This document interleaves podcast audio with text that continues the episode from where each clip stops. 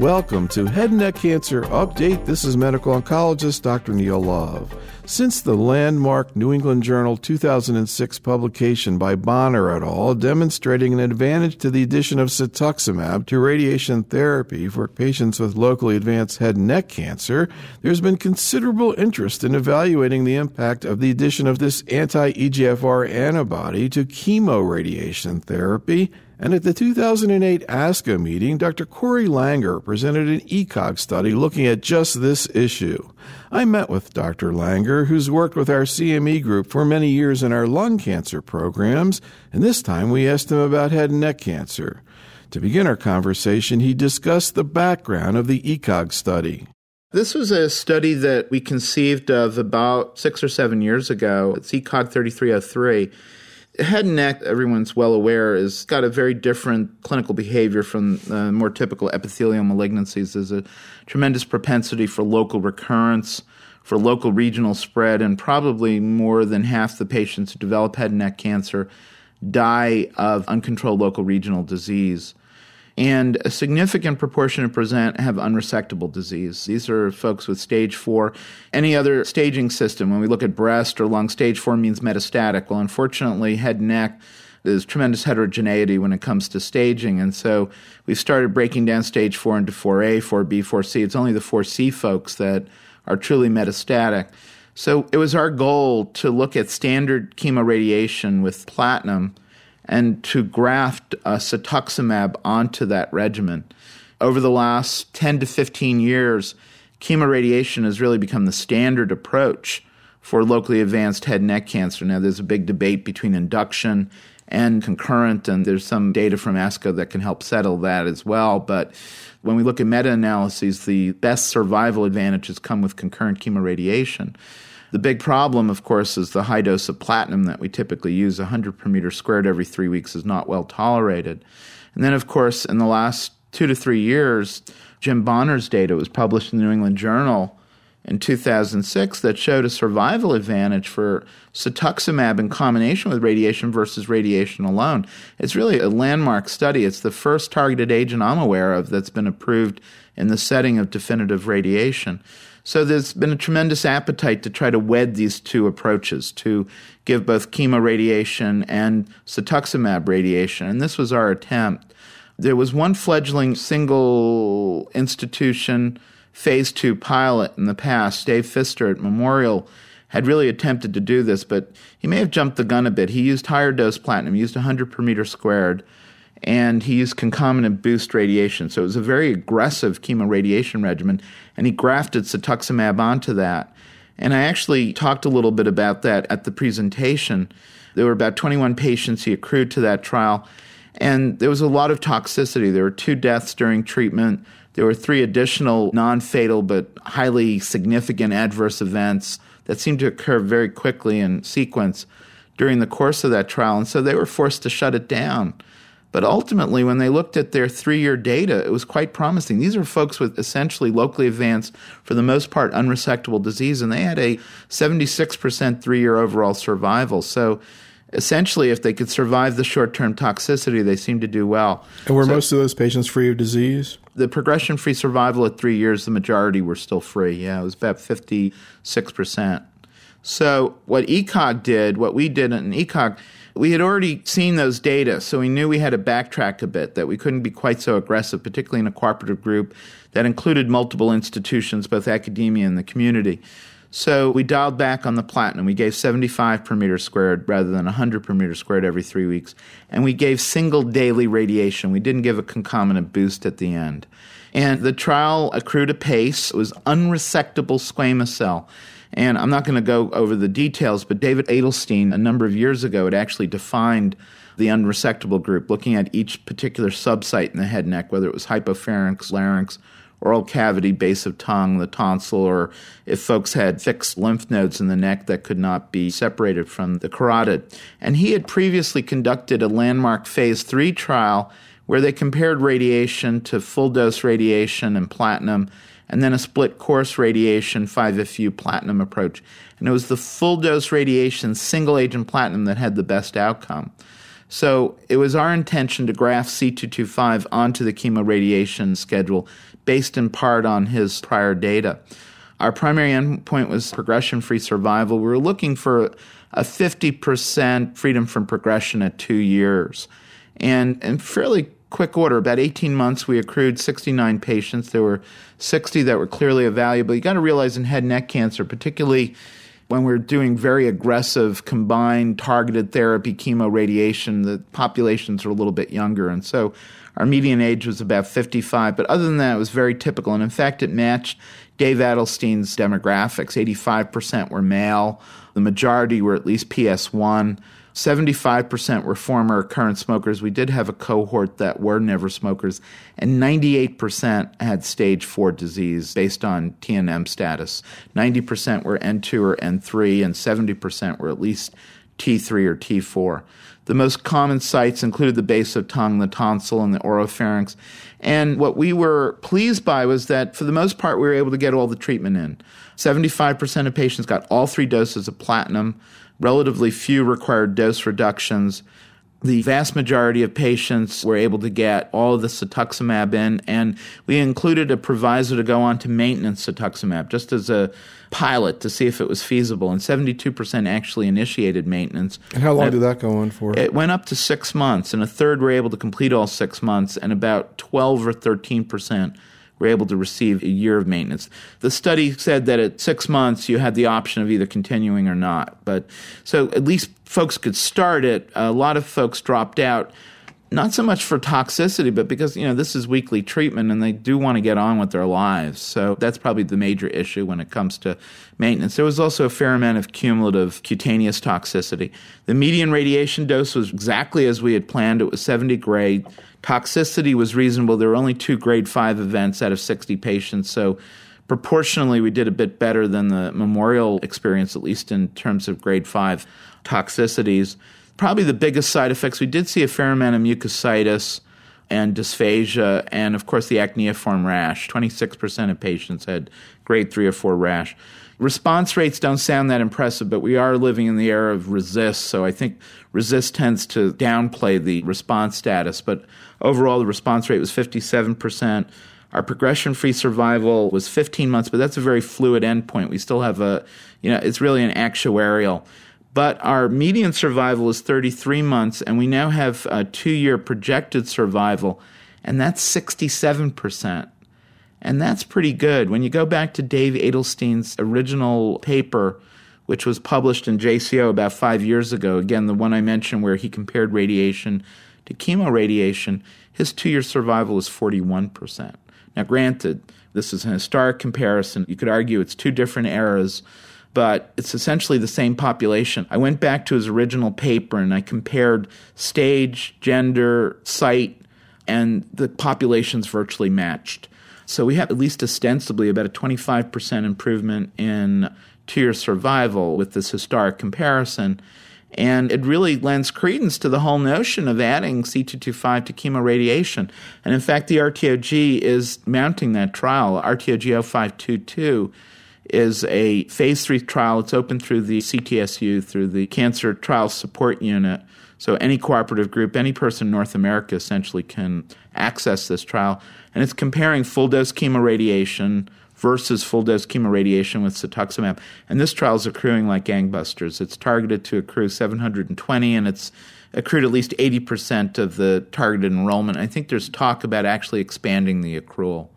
It's interesting because the NCI thought the trial wouldn't accrue well. They thought that most investigators would shy away from cisplatin, for the obvious reasons. It's a toxic drug. It doesn't play well with radiation, can certainly exacerbate mucositis, but the accrual has not been an issue. I think it's always, interesting to docs and patients when you have a new agent that you generally aren't going to be able to receive elsewhere, particularly if there's no, life-threatening toxicities and it offers some promise in a sort of bad situation. We saw that in the adjuvant bevacizumab colon trial that just bang, 2,700 people in 2 years. This kind of may seem like an obvious question, but clearly there's a lot of evidence that cetuximab is going to synergize with radiation therapy in terms of the impact on tumor cells. It sort of seems kind of intuitive that there might be the same thing that would happen with normal tissue. So in terms of what you saw, in terms of mucositis and, I don't know, pneumonitis, et cetera. No, we didn't see that. So do you think it's a differential effect on tumor cells versus normal cells? Absolutely. Is there laboratory data to support that? I'm not aware of the laboratory data. There's certainly clinical data. The rash, I mean, everybody gets the acneiform rash. It's probably a little bit worse in the radiation field, particularly when you're giving it with platinum. But you don't see any of the other toxicities. Certainly don't see pneumonitis. The interstitial lung disease that was seen with the EGFR TKIs and lung cancer is not a feature of the antibody. You certainly don't see diarrhea, which is another feature of the small molecules. What about the issue of mucositis and xerostomia in these patients and the use of radioprotectants like amifostine? Amifostine has an approval in the at least adjuvant setting in combination with radiation. In head neck cancer, can reduce not so much mucositis, but long-term xerostomia, which is, at the end of the day, that's probably the biggest problem. And the mucositis goes away, but the dry mouth, the reduction in salivary production is a big, big problem. So in terms of both head and neck as well as locally advanced non-small cell, are you using it in your practice all study? Amifostine I usually use only in the setting of adjuvant. The problem with amifostine is it's not an entirely benign agent. Can cause skin rash when it's given subcutaneously. It can cause nausea and vomiting. It often requires platinum-level anti-nauseants. It can cause hypotension. So it violates one of the principles of supportive care. The supportive care agents shouldn't introduce their own toxicities. They should mitigate toxicity. So it's interesting. It's almost like religion. There are some head and neck oncologists who believe very strongly in it because even in the face of short-term toxicity, there appears to be long-term benefit in reducing xerostomia, but others just can't broach the short-term toxicities. I'm sort of on the fence, but I've worked with at least one radiation oncologist who believes very strongly in amifostine. What's the actual mechanism of action? It's kind of a weird agent. Well, it's a protectant.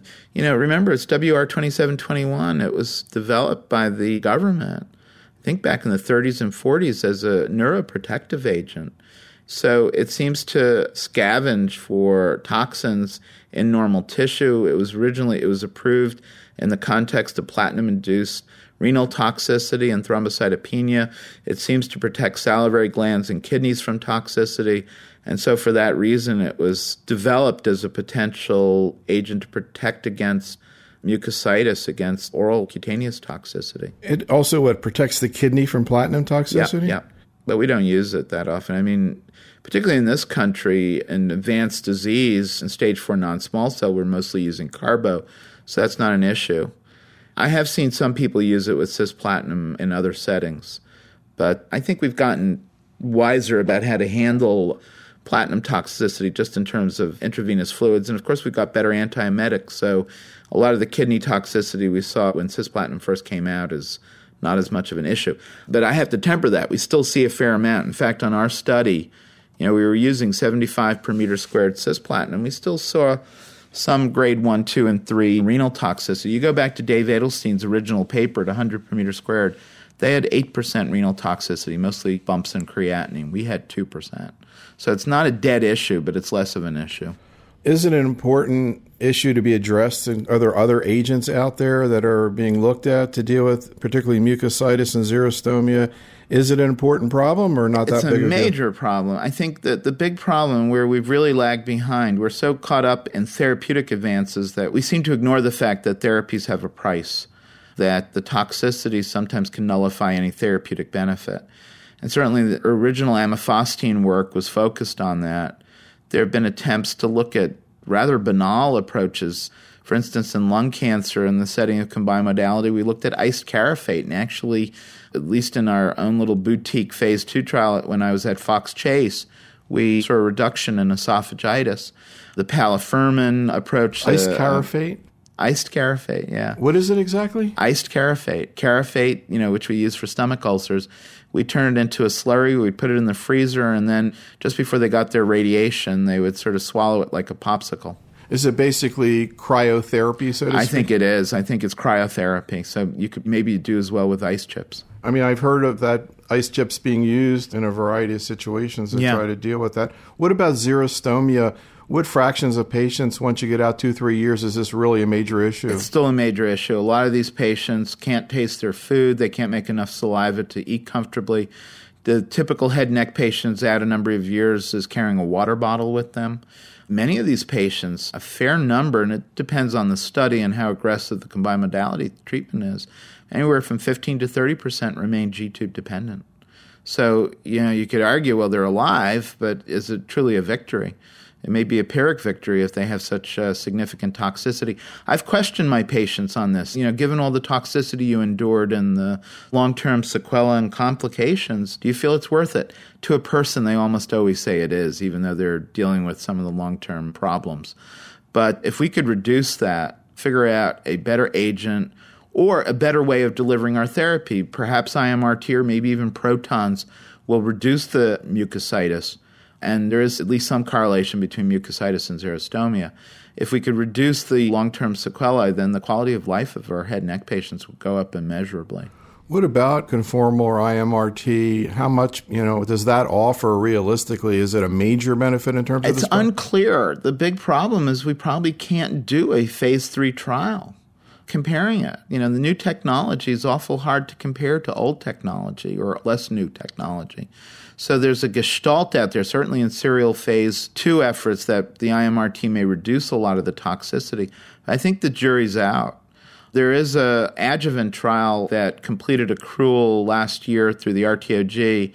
We looked at patients with high risk for relapse, folks with multiple nodes involved or extracapsular extension or positive margins, and they all got radiation. They all got cetuximab, and they were randomized to either weekly cisplatin or weekly docetaxel, based on preclinical data that showed quite a bit of synergy, of course, between platinums, taxanes, and C225.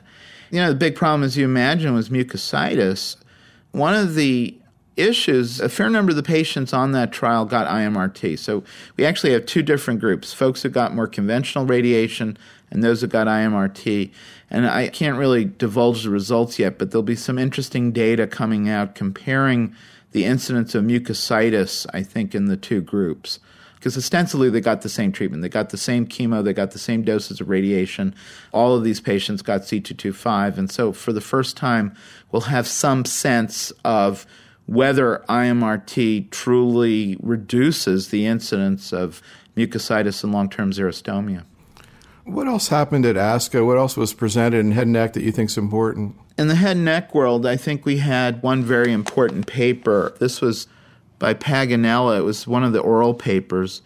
And as I mentioned earlier, there seem to be two camps in the head and neck world, those who believe strongly in induction and those who feel that concurrent chemoradiation is the standard approach, or at least the standard of comparison. So there have been phase 3 trials initiated that are comparing standard full-dose chemo with radiation to the same preceded by induction therapy. And one of those is an ongoing effort by Paganella from Italy. And they looked at the TPF regimen, which, of course, has been popularized by Marshall Posner and Vermorken and others. It was followed by full-dose chemoradiation versus chemoradiation alone. And at least the preliminary data are intriguing. The response rates were higher in the combined induction and concurrent approach. The median and 1-year survival rates had not yet been observed, or at least the median survival not yet been observed in the induction approach. I think it was 33 months for the concurrent approach alone. The 1-year survival rates were 78% versus 86%. They didn't have p-values, and I don't think it's probably premature to report the long-term data, but if we can prove definitively that induction in the context of full-dose chemoradiation truly improves long-term survival, then I think that will ultimately emerge as our standard approach, a combination of both induction and concurrent. The original trials, including Marshall's, compared TPF to PF and showed that TPF was our standard induction regimen, that folks did better, but it was done in the context of somewhat less aggressive chemoradiation or just in the context of radiation alone. So one of the nagging issues is whether induction improves outcome in the context of full-dose chemoradiation.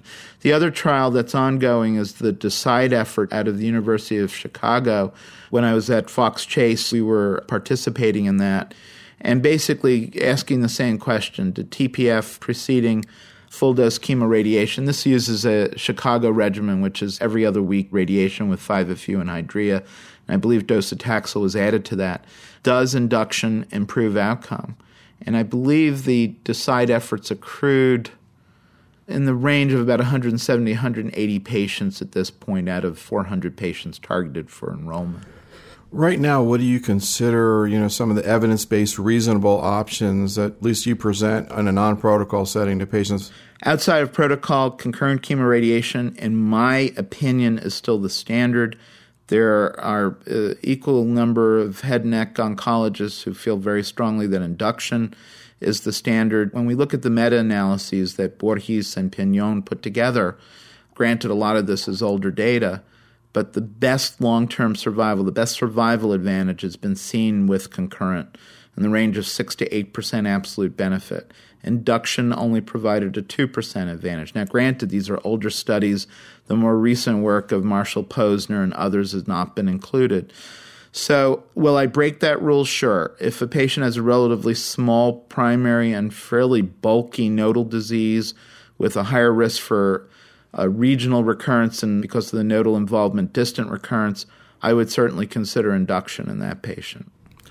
Are there any situations where you would consider radiation therapy with cetuximab, either with chemo or without? Outside of a study, I feel very uncomfortable giving all three together. It's still considered an experimental approach. In phase 2 studies, as we did with ECOG 3303, I think it's reasonable. I would certainly offer the RTOG effort 0522 to a candidate patient. If they decline that, and probably about 50% of those I've offered it to have declined it, I will generally give a platinum alone with radiation. The standard dose is still 100 per meter squared. If they're not fit enough, if they're some other mitigating factor, be it age or comorbidity, that patient, I will often substitute cetuximab for the cisplatin, give that with radiation. And certainly that would be identical to the Bonner approach and really fits in with, quote, evidence-based medicine. I feel extraordinarily uncomfortable giving platinum, C225, and radiation together standardly outside of a protocol setting. You just wrote a really great review article for cancer targeted therapy in head and neck cancer. It was interesting. I was thinking to myself, 5 or 10 years ago, you wouldn't think about a paper with that title existing. Now you're writing it. And I'm curious, you go through all the different pieces, including cetuximab, but a bunch of other stuff. I want to sort of talk to you a little bit in terms of an overview of what's going on in terms of targeted therapy. But just taking a step back, as you began to prepare for writing the paper, thinking it through, what are some of the broad general strokes that came through your mind? Well, cetuximab is the king of the mountain right now. Certainly, it's been approved in the setting of definitive radiation thanks to the Bonner paper. It also has what I consider to be a stealth approval for platinum refractory metastatic recurrent patients. These are folks who are really onto second-line treatment. Single agents yielded survival rates in the 6-month range, which sounds horrible, but best supportive care in that setting has a survival of maybe 3 months or 3.5 months, and a reproducible response rate of about 10 to 12%, which also sounds awful, but empiric chemotherapy at that point probably works less well. There are 4 areas. Ethan Argyris actually presented a paper at this year's ASCO. It was abstract 6002 that looked at cetuximab in combination with induction therapy. Now, he deleted the 5-FU, but he continued docetaxel and platinum.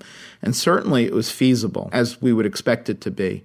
It was a single-arm pilot trial, so we don't have any comparative data. But I think certainly that's a trend that we'll probably see. It won't be TPF alone. It may be TP with cetuximab. We may be using cetuximab to substitute for what many of us consider to be a less effective, more toxic agent like 5-FU. The 0522 trial, of course, will establish whether cetuximab adds to chemoradiation. We don't know that yet. We all think it will, but maybe it won't. And really, until we have the data from that trial, it remains an open question. Paul Harari has completed a phase 2 trial I alluded to earlier in the adjuvant setting where C225 was given with radiation and either weekly cisplatin or weekly docetaxel. And if those data look promising, you can foresee a trial comparing platinum radiation and C225. And finally, last year at ASCO, Vermorken presented the EXTREME trial, which compared platinum and 5-FU. You could take your pick, carbo or cisplatin with standard 5-FU, plus or minus cetuximab, and again showed a survival advantage. It's really quite amazing. I'm not aware of any other disease where a single agent has demonstrated its efficacy so globally in just about every setting that we can encounter. Now, whether the other targeted agents measure up remains an open question. There was an interesting presentation by Wirth and colleagues from Dana-Farber looking at panitumumab, so another alternative EGFR antibody, again in the context of chemoradiation, and basically demonstrated it was feasible. But any of these new agents is going to potentially have a very difficult hill to climb because the comparator will be cetuximab plus standard treatment. The folks at MD Anderson have been looking at erlotinib in advanced disease in combination with platinum and I believe docetaxel. And I believe as well that a phase 3 trial has been initiated based on their very promising median survival data. I think they had median survival data in the 11-month range. So, here too, will the oral agents do as well as the antibody? Unclear. In lung cancer, and it may be dangerous to extrapolate from lung cancer, but the oral agents seem to work best when they're given alone, or certainly not when they're given with chemo or radiation. On the other hand, the antibodies may work best when they're partnered with some other modality, be it radiation or chemo. And I think one of the best examples of that at ASCO is the FLEX trial. Cetuximab in combination with standard chemo and advanced non-small cell. I knew you had to get into that. I mean, how can we talk and you're not going to talk about the FLEX study? Well, but I think it has implications for head and neck. So, here we go. It's an EGFR inhibitor. So are erlotinib and gefitinib. You go back to the Tribute and Talon trials, to Intact 1 and Intact 2, flat-out negative trials when we added the small molecules to chemo compared to chemo alone. The phase 3 trial grafting cetuximab onto what many of us consider to be an inferior or at least more toxic chemo regimen, vinorelbine and cisplatin, yielded a statistically significant survival advantage that had never been demonstrated for the small molecules. The same principle may apply to head and neck. So, of course, now that you brought it up, I got to ask you, have you been writing for or considering cetuximab since ASCO? I've certainly been considering it, but until I can be sure that it's going to get paid for, I've not been giving it. But in terms of the data, it was enough because it was not overwhelming. I'll grant you this. It was statistically significant. I think some might question how clinically meaningful. Still, it did result in a survival advantage. There was an interesting disconnect. The progression-free survival, the PFS was not significantly better, and you would think that the two would track together, that PFS and overall survival would pretty much run in parallel. However, you drilled into the data that they presented, time to failure actually was a bit better. And if you exclude the Asian population that was enrolled in that study, you actually begin to see a separation and progression-free survival for the Caucasian populations. I think the answer is it's real. And when you look both at squamous and adeno, you continue to see a survival advantage. So now, at least in lung cancer, we have two antibodies that have demonstrated a survival advantage in advanced disease. We have bevacizumab, thanks to ECOG 4599, and we have cetuximab, courtesy of the FLEX trial. Bevacizumab is not yet a major player in head and neck cancer, although there are fledgling trials from the University of Chicago that show it can be given with erlotinib and in some cases with chemoradiation combination. We don't tend to see the major bleeding that we saw in lung cancer, but these are still pilot efforts. It'll be a while before we can figure out whether bevacizumab has a role in head and neck. But the cetuximab story, let me just backtrack. 5 years ago, I would have said cetuximab, the small molecules are identical. They target the same receptor. As time goes on, I am convinced more and more we are dealing with very different agents. So just to get real practical before you get back to head and neck, you've got a patient with advanced squamous lung cancer right now, and let's assume that you can get the cetuximab paid for. Would you generally be thinking about using it or not? I would certainly think about it. If I knew for a fact I could get it paid for and that I wouldn't go through hassles with the insurance industry, I would graft cetuximab onto a platinum-containing regimen. Which regimen to use with it, I think, is open to question. For the squamous patient, I'd certainly consider gemcitabine with platinum for two reasons. Number one, last year at the World Lung Meeting in Seoul, Georgios Gagliotti presented phase 3 trial comparing pemetrexed to gemcitabine in combination with cisplatin, showed therapeutic equivalence, non-inferiority with respect to survival. You looked at the non-squamous population, the pemetrexed patients benefited. You looked at the squamous patients, really the reverse was seen. The gemcitabine patients seemed to do better. It wasn't significant, but it was trending in that direction. And then we have randomized phase 2 data from Butts and colleagues from Canada that looked at gemcitabine and cisplat with or without cetuximab. And granted, it's phase 2, but you see about a 2.5-month survival improvement for the combination of cetuximab with gem and cisplatin. So I would have very little trouble extrapolating that data to a gem, carbo, cetuximab regimen for the squamous patient. So getting back to your paper in Cancer on Targeted Therapy, obviously a major issue is predictors of response. And in terms of cetuximab, at least in colon cancer, we've seen some pretty exciting stuff in terms of KRAS. Where, if anywhere, are we heading in terms of head and neck? All bets are off. KRAS is probably a minor issue in head and neck. We discussed this extensively at the recent RTOG meeting. Under 5% of head and neck patients have KRAS mutation. So I believe in colorectal it's on the order of 40 or 50%. Right. It may be a bigger issue in lung cancer, but even there, KRAS mutations are probably only about 20 or 25% of the patients. So that's the first question, the question I'm always asked, will KRAS be routinely assayed in lung and head and neck? And the answer, I think, is probably no, at least in the context of the antibody. Certainly in head and neck, lung, it may be an issue yet. It's a much bigger issue with the small molecules because we seem to see a reciprocal effect. If somebody is KRAS positive, and they're receiving treatment with a small molecule EGFR TKI, they're unlikely to respond. So it's a very intriguing issue. We've not yet identified the molecular predictor. It's frustrating. You have to remember that FLEX trial, in fact, was a targeted trial. You had to have at least some EGFR expression to get onto the trial. Now, granted, about 80 to 85% of patients, but maybe we culled out the 15 to 20% of patients who truly would not benefit. And again, turning to lung cancer for a moment, we finished a phase 2. It was presented as a poster and was presented by my former colleague, Hossein Borgai.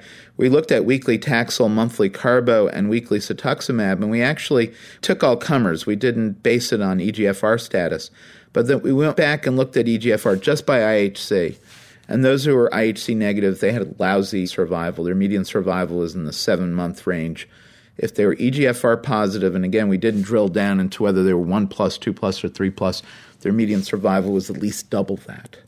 So EGFR negative may be the group we should avoid giving these agents to.